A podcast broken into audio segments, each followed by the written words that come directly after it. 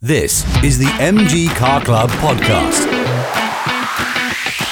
This week, a lifetime selling MGs with John Newey from Summit Garage. The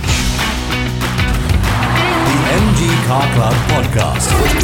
Hello and welcome to another MG Car Club podcast, episode 67, in fact. I'm Wayne Scott. Hope you're well and nice to be with you for another week. Got a brilliant interview coming up with a guy who spent his entire career working for the family business selling MGs. We're talking to John Newey from Summit Garage in Dudley. Uh, very, very nice insight into how the car market has changed over the last 40 odd years. So that's all to come on the week that we are building up to the 9th of October, which is, of course, our next big event, the MG Social at the British Motor Museum, Gaydon. And after its success last year in 2020, it was the event that we all managed to do, basically. Uh, it was the event that managed to just fall between two lockdowns. It was the only moment last year we managed to all get out and get together. Well, we thought we'd bring it back for 2021. Last year we had nearly 200 MGs representing all eras of the marque and they came along to celebrate, of course, 90 years of the MG Car Club. So hopefully we can do even better this year. It's a very informal day, it's a really relaxed day, and just as the name suggests, it's a sociable day. So get your tickets now to the MG Social taking place on the 9th of October, 10 till 4 and you can get the tickets now from the British Motor Museum website. All you have to do is go on the What's On button there and go to the 9th of October, and you can buy your tickets directly through there. That website, britishmotormuseum.co.uk. And also, talking of MG Social, exciting news because if you really enjoyed the auto solo that we ran on the Saturday afternoon and the Sunday at the Triumph and MG weekend at Malvern, and there was a lot of fun had, this was kind of like the introductory uh, auto solo to the big auto test, of course, the California Cup that was fought out on the Saturday morning of that event. This is more of an introductory taster session, uh, nonetheless competitive for it though, but an opportunity for everyone who has a clubman's license to have a go, give it a try, as part of the MG Social event on the 9th of October at the British Motor Museum at Gaydon. It's all run on a smooth tarmac surface and it's designed to encourage those perhaps new to auto solos to have a go at this affordable form of motorsport for the very first time. It's open to any MG Car Club member in any MG and you don't need any experience whatsoever in order to take part. The tests are going to be in a forwards direction only so there's no stop start or reversing, and there'll be a flying finish before a final stop astride line where you have to stop and collect a marked time card. Uh, you'll be given three runs at each test, with the fastest of two runs to count towards the results. And the emphasis of this is on driver skill rather than memory and outright speed. And uh, drivers can actually elect to carry a navigator as well if they fancy it. The course layout is going to be a combination of numbered gates, slaloms, and easy turns, and it's designed to suit all MG cars. You can go onto the MG Car Club website now and enter. Just go to the news pages, and you can find all of the regulations to download there and the entry forms as well. And of course, they were included in the weekly MG Car Club newsletter this week as well. Also, online on the MG Car Club news pages, there was a really amazing lineup of X Power SVs at Hampton Court Palace Concours d'Elegance earlier this month. They looked amazing. We've got some amazing photos. Check them out, mgcc.co.uk on the news pages there. Colin Withers has written up a fantastic report of just how much fun they had mixing it with the Exotica.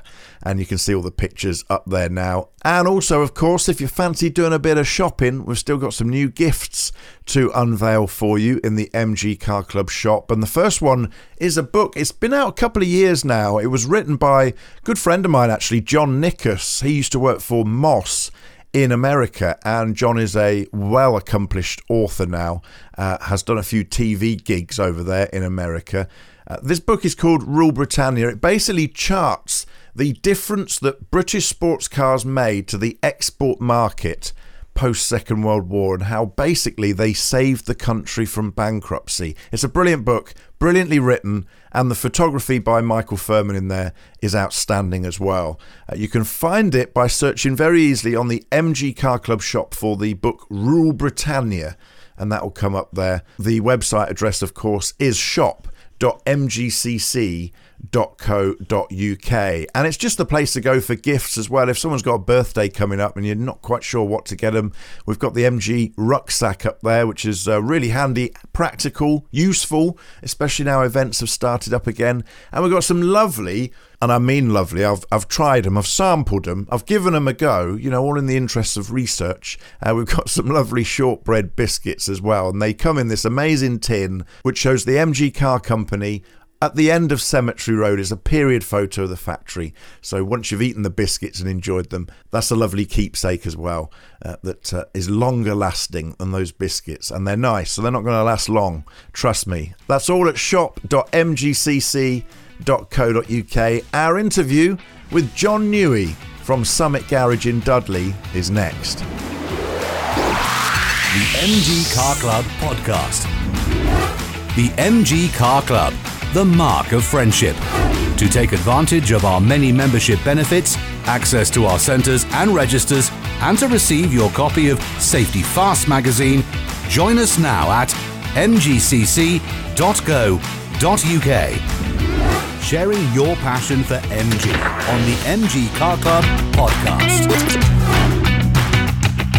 Well, on this week's MG Car Club podcast, we're heading to the Black Country and to a MG dealership that has been dealing with the brand for many, many decades. We'll find out just how long in just a moment because we're joined from Summit Garage by John Newey. Hi, John. Welcome to the podcast. Hello, Wayne, and thank you for having me on. Oh, it's a great pleasure to to learn about Summit Garage, and and I am right in saying that you've been there well from very very early days of the MG brand. In fact, uh, you started on the very last year of the Second World War. Yes, uh, so my grandfather and grandmother, um, Robert New and his wife Olive. Uh, bought Summit Garage in October of 1945, so right at the end of the Second World War.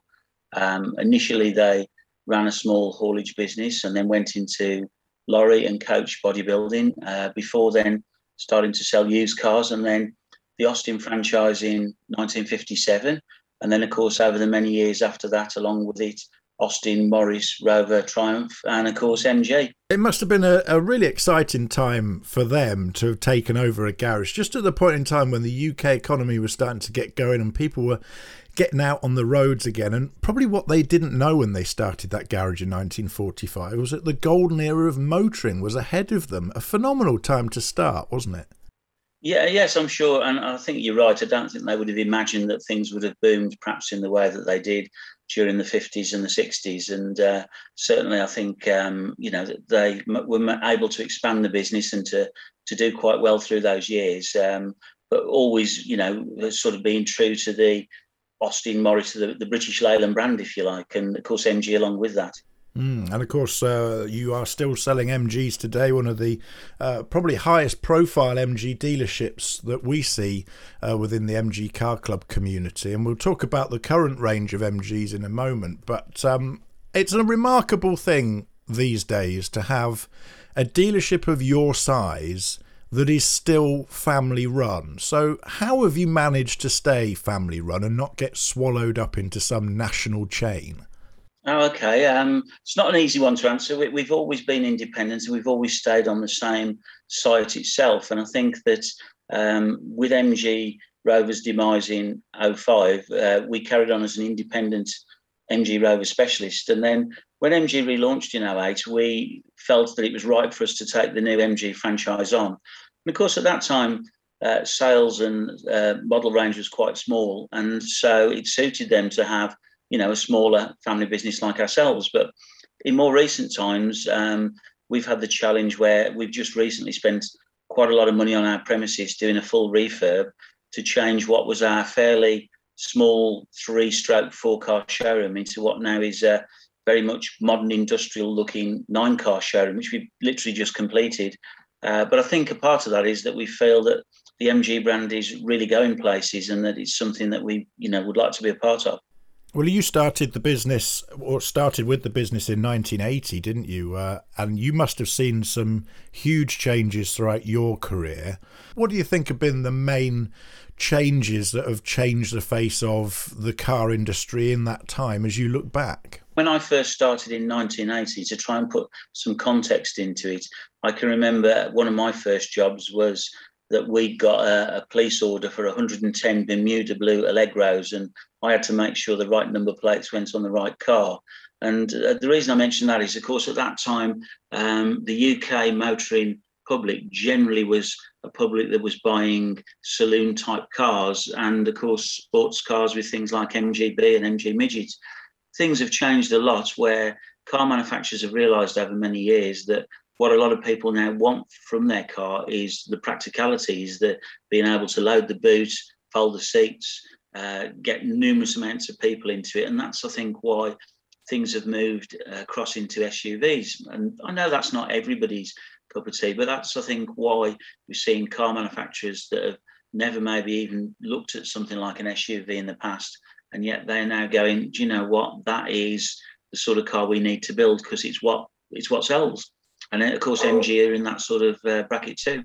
Well, when you've got the likes of Lamborghini, Bentley, Rolls Royce, Jaguar all making SUVs, you know that there's got to be uh, one in every marque, really. That's where the market is obviously going. Yes, and of course, yeah. How do you think the customers have changed and customer behaviour has changed in that time? Certainly, we've seen the rise in sort of PCP sales or finance or lease uh, sales. Do you do you think that there are a lot less people outright buying cars these days than there were? Yes, I think that um, the PCP. I mean, I actually was one of the very first people to sell a PCP in the UK back in uh, July of 1986. Would you believe? Uh, with Austin's what they call carefree motoring, um, but things have changed quite a lot since then, and I think there's um, a lot more people today uh, have a monthly budget, uh, and that's the monthly budget to do everything with. Um, so your traditional cash buyer isn't probably as commonplace as maybe it used to be. And of course, when you look at a PCP with a, a deposit, payments per month, and then the option to either buy the car or give it back or to part exchanges at the end, what it means, it makes the payments a bit lower for the customer. And of course, then makes it an attractive sort of way to look at purchasing a new car rather than maybe looking at a used one. Very rarely do you see the list price of a car quoted. It's always like a monthly cost, and, and that's changed just in marketing alone, hasn't it? That that is true, and I think that generally is um, probably.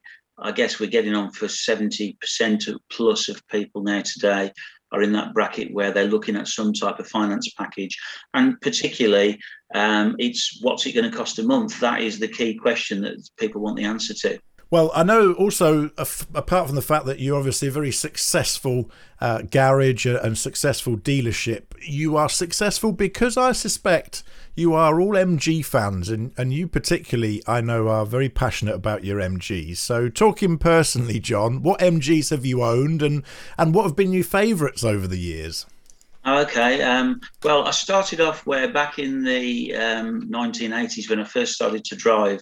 Um, I'm going to be sort of truthful now, and it might not uh, sit well with a lot of the MG fans out there, but I actually wanted a Triumph TR6. Um, and it didn't quite happen. And by a fluke of nature, instead, I ended up buying an MGB Roadster, a 1973 L Reg, which was probably about um, 11, 12 years old at the time. And I sort of fell in love myself with the, if you like, the MG brand. And since then, I've had a couple of MG Metros.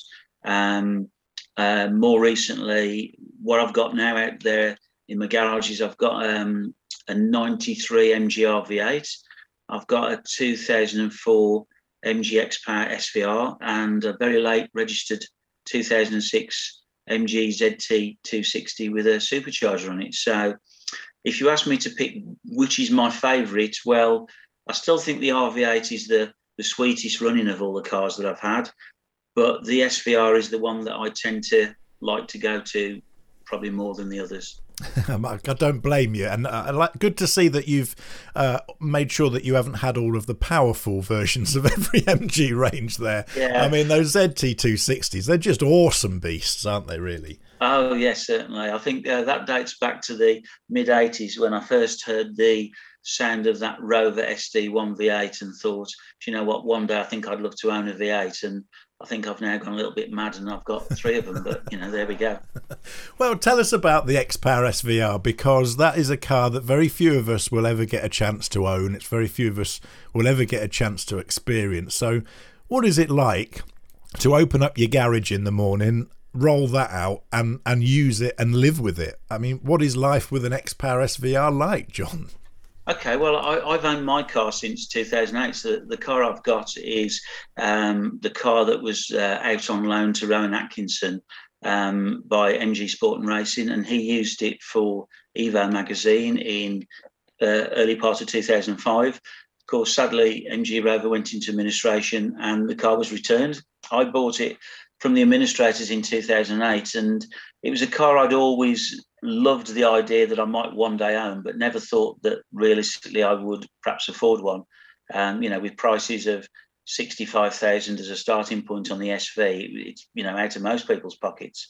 Um, I've had it um, in that time. I, have never actually touching wood now. I've never had a breakdown. Um, it's had its regular routine servicing.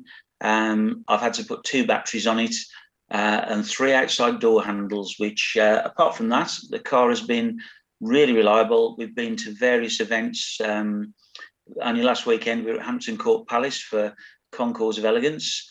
I've been to various of the MG European events of the years, one in Denmark and one in Sweden, both in the SVR, and really enjoyed it. Um, it's got little quirks and things that you think, I wish they could do this or wish they could have done that. But generally, it's a car I've always really liked.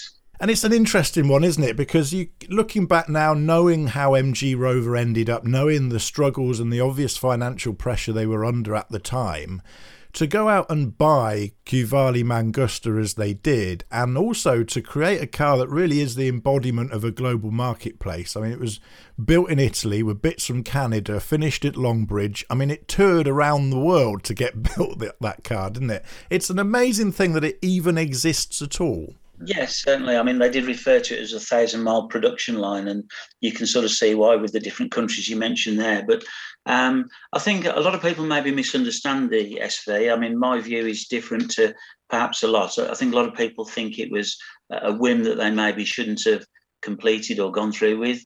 Yet the way I see it is uh, MG Rover at the time, they didn't have the 30 to 40 million pounds it would have cost to develop new products. And so the only way that they could continue was to actually build cars like this to maybe attract a buyer for the brand. And I think, um, okay, we didn't actually end up with a buyer at that time because of various other outside influences, but it was well on the way to that happening. Well, it was unveiled at the Motor Show in 2001. I remember it well as the MGX80, uh, of course, the Peter Stevens design. And I remember that the motoring press at the time sort of were a bit ambivalent towards it. They thought it was a bit dull and boring. So away they went back to the drawing board and it returned a couple of years later and went into production in 2003. And no one could say it was a shrinking violet when it returned. It is one of the most radically styled MGs of any period, isn't it? Uh, yes, I believe so. I think the fact as well that it was carbon fibre bodied and um, it is sort of quite wild looking with the flared arches and the side gills and rear spoiler on it. It's uh, something a bit different to say the least. I wonder, knowing MGs as you do and working around the brand for so long, do you look back at any of the sort of really old classics? I'm talking MGAs and before, and, and have any interest or or sort of excitement about any of those really early models in the range? And if you had to have one, which one would you have? Uh, well, I've got a, a, an easy, obvious choice. Um, always been a little bit ambitious with things like this. So I'd want a, an early 1930s MG K3 Magnette. It has to be the one for me. Excellent. Well, I think you'd have to sell a few houses probably to get one I these think days. you are probably actually right, but there we go. But yeah, a beautiful, beautiful example of MG from the 1930s. Very rare now, and thus very valuable. But uh, yeah, uh, why is it the motorsport prowess of that car? What's that uh, particularly? I think personally, I think there's a sort of, if you like, connection with the MG X Power SV. Um, unfortunately, because of MG Rover's demise, the MG SVR didn't really get the chance to race in the way they hoped it would. But I think the intention was to have a one make race series and uh, very much uh, like the K3 Magnette in 33, where they went to the Mille Miglia and uh, drove there, won, drove back. Um, I think the MG SV gives that sort of feel. You know, it's a, it's that modern day fast car that's uh, built for the track but will drive on the road. Talking of the 1930s, there's an easy link back to the sort of cars that you have in the showroom now. And, and this is my theory, John. See if you go along with this, see if you agree. My theory is that MG are at a point in history now where they're almost repeating history. They're repeating their own history and what they achieved in the 1930s, and that was to create small, affordable sports cars that, for the first time, allowed normal people on normal salaries, living normal lives, and they weren't from royal blood, the opportunity to own and enjoy a sports car and even to compete in motorsport, something that was not accessible to the average man on the street uh, before the likes of MG came along. If you transpose that into today, we've seen the likes of Tesla, the Jaguar I-Pace launch, the BMW i-Series,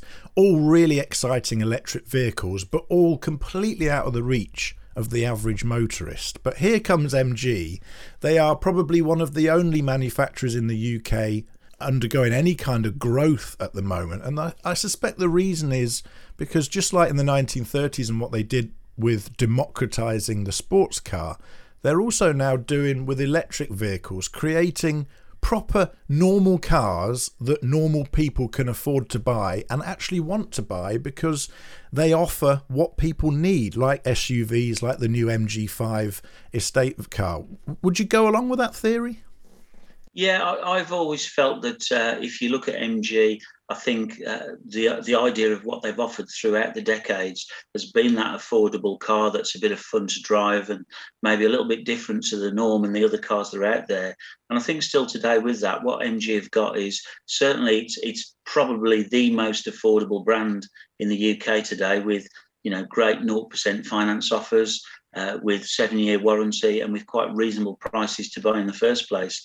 But I think also more than that, I drive MGs, modern MGs, um, as everyday cars, and I really do like them. I really get out of my car quite proud that I've got that MG Octagon on the front and on the back, and that I'm driving an MG. And I think that's something that MG gives you that not many other brands can actually sort of say, yeah, that's what our brand does for people. Tell us about the sort of customers that are coming to buy MGs now, and, and tell us for you what the challenges have been entering the EV market. Who is walking through the showroom? What are they after? Do they understand MG? Do they know about the history? Is that what's drawing them in, or are they completely new to the brand entirely? I think what we've seen is uh, in the first few years of MG's relaunch in the UK, we were generally seeing, I think, uh, what you'd call MG enthusiasts, MG fans, um, that were coming to look at the new MG6 or MG3 and uh, looking at making a purchase based on that. But I think what we've seen in more recent years, since the launch of the MG ZS, and then, of course, particularly now with the range of electric cars, so the MG ZS EV, the MG 5 EV, and of course the MG HS PHEV, we're seeing drivers that have perhaps not looked at MG before um, their drivers very often of more unusual cars. Um, we're seeing quite a few Lexus owners are coming to look at buying new MGs, and, and what they see is that it's a, a really good value for money proposition, um, and it's maybe a car they wouldn't have looked at before. Um, as MG still continues to grow, I think the the big thing that MG are ahead of the game with is their electrification with vehicles. Um, they're world leaders with it. They're I think at the moment, I was told yesterday, they're actually the number one producer of electric vehicles in the world, um, which is a fact I didn't know. Um, but that's based on the brands they build across the world, not just the MG brand, but some of the other brands that they build and sell in, in China and the rest of the world too. Well, of course, we've just seen the news that they imported into the UK their biggest shipment of vehicles ever, and quite a number of those were EVs. Uh, a large number of them were, of course, the MG5 which was an interesting car when I saw it launched because for most manufacturers, they seem to have ditched the idea of estate cars and, and gone purely down this SUV route. But obviously, MG still think that there's a place for estate cars in the market. Yeah, I think MG recognise that there isn't currently another car manufacturer in the UK that sells an electric estate car. And so they felt that by bringing in the MG5 EV to the UK, gave them an opportunity to maybe um, you know conquest sales of other brands because there are people out there that still want that type of vehicle. And interestingly, they've recently taken a large fleet order of 400 MG5 EVs, um, large building company that want them for their surveyors to be able to go out in. They can get all their kit in the back. And of course, with the standard uh, MG5 EV, they've got 214 miles of range, but with the newly launched long range version, we've got 250 plus. And I know there's a taxi company up in Blackpool that have um, switched all their fleet, that, they've had electric vehicles for some time. I think previously they were running Nissan Leafs and they've just ordered a fleet of MG uh, 5s too. Have you ever experienced an excitement around the brand in your time since 1980 that there seems to be at the moment. Can you can you compare this to any other time in history uh, with the MG brand? Uh, well, I, I, guess I wasn't around to see some of the early days when it would have been quite exciting. I guess when uh, MG were launching things like the uh, MG TD and the TF back in the you know the 50s and things like that. And uh, looking at today, yeah, it is a very exciting time for MG because what we're now starting to see is that as they're making inroads into the UK market, and um, they reckon they're on target for selling 30,000 cars this year in the UK, which um, you know is uh, massive growth again on last year's numbers, and again makes them the uh, fastest growing car manufacturer still in the UK. But what we're starting to see is we're starting to see some potential concept designs that okay, with all car manufacturers, you'll see this, and you're never sure whether they'll launch to the market. But having recently seen MG Cyberster, well, it's a car that's already out there, and I think a lot of people would, you know, really wish that MG might make a car of that type, um, so that we can have a, a British MG sports car out there again. Absolutely, uh, would be very excited to come down to Dudley and see a Cyberster in your showroom window. that would be yeah, a well, really exciting moment. yeah. Sure would. Question on EVs, I guess, looking forward to the future. Exciting to see them flying off the shelves, as it were, so to speak, as new cars. What do you think the challenge is? Are there going to be any challenges? How are you going to have to adapt to those EVs when they come through in the second hand car market? What, how are you going to uh, deal with that? Well, I think um, it's already interesting to see because I mean, as a as a dealership, we've already got three electric vehicle charging points installed here, but we're due to have another three fitted soon as we've got the clearance from the local power company that where we can and where we can't fit them. But what we're starting to see is um, the earliest MG ZS EVs are now coming up to two years old, and we are st- starting to see the odd one coming back in part exchange. Um, I think the good thing is because MG's seven year warranty does cover the main battery on the car. Um, so a lot of people's fear about what happens if my battery fails is, you know, you haven't got to worry about that for seven years minimum. But I think we're already starting to see that there's a, a desire for the used MG electric vehicle products because compared to a lot of the rest of the marketplace, it still looks like a really good value proposition. Do you think they'll ever be classic cars of the future, John?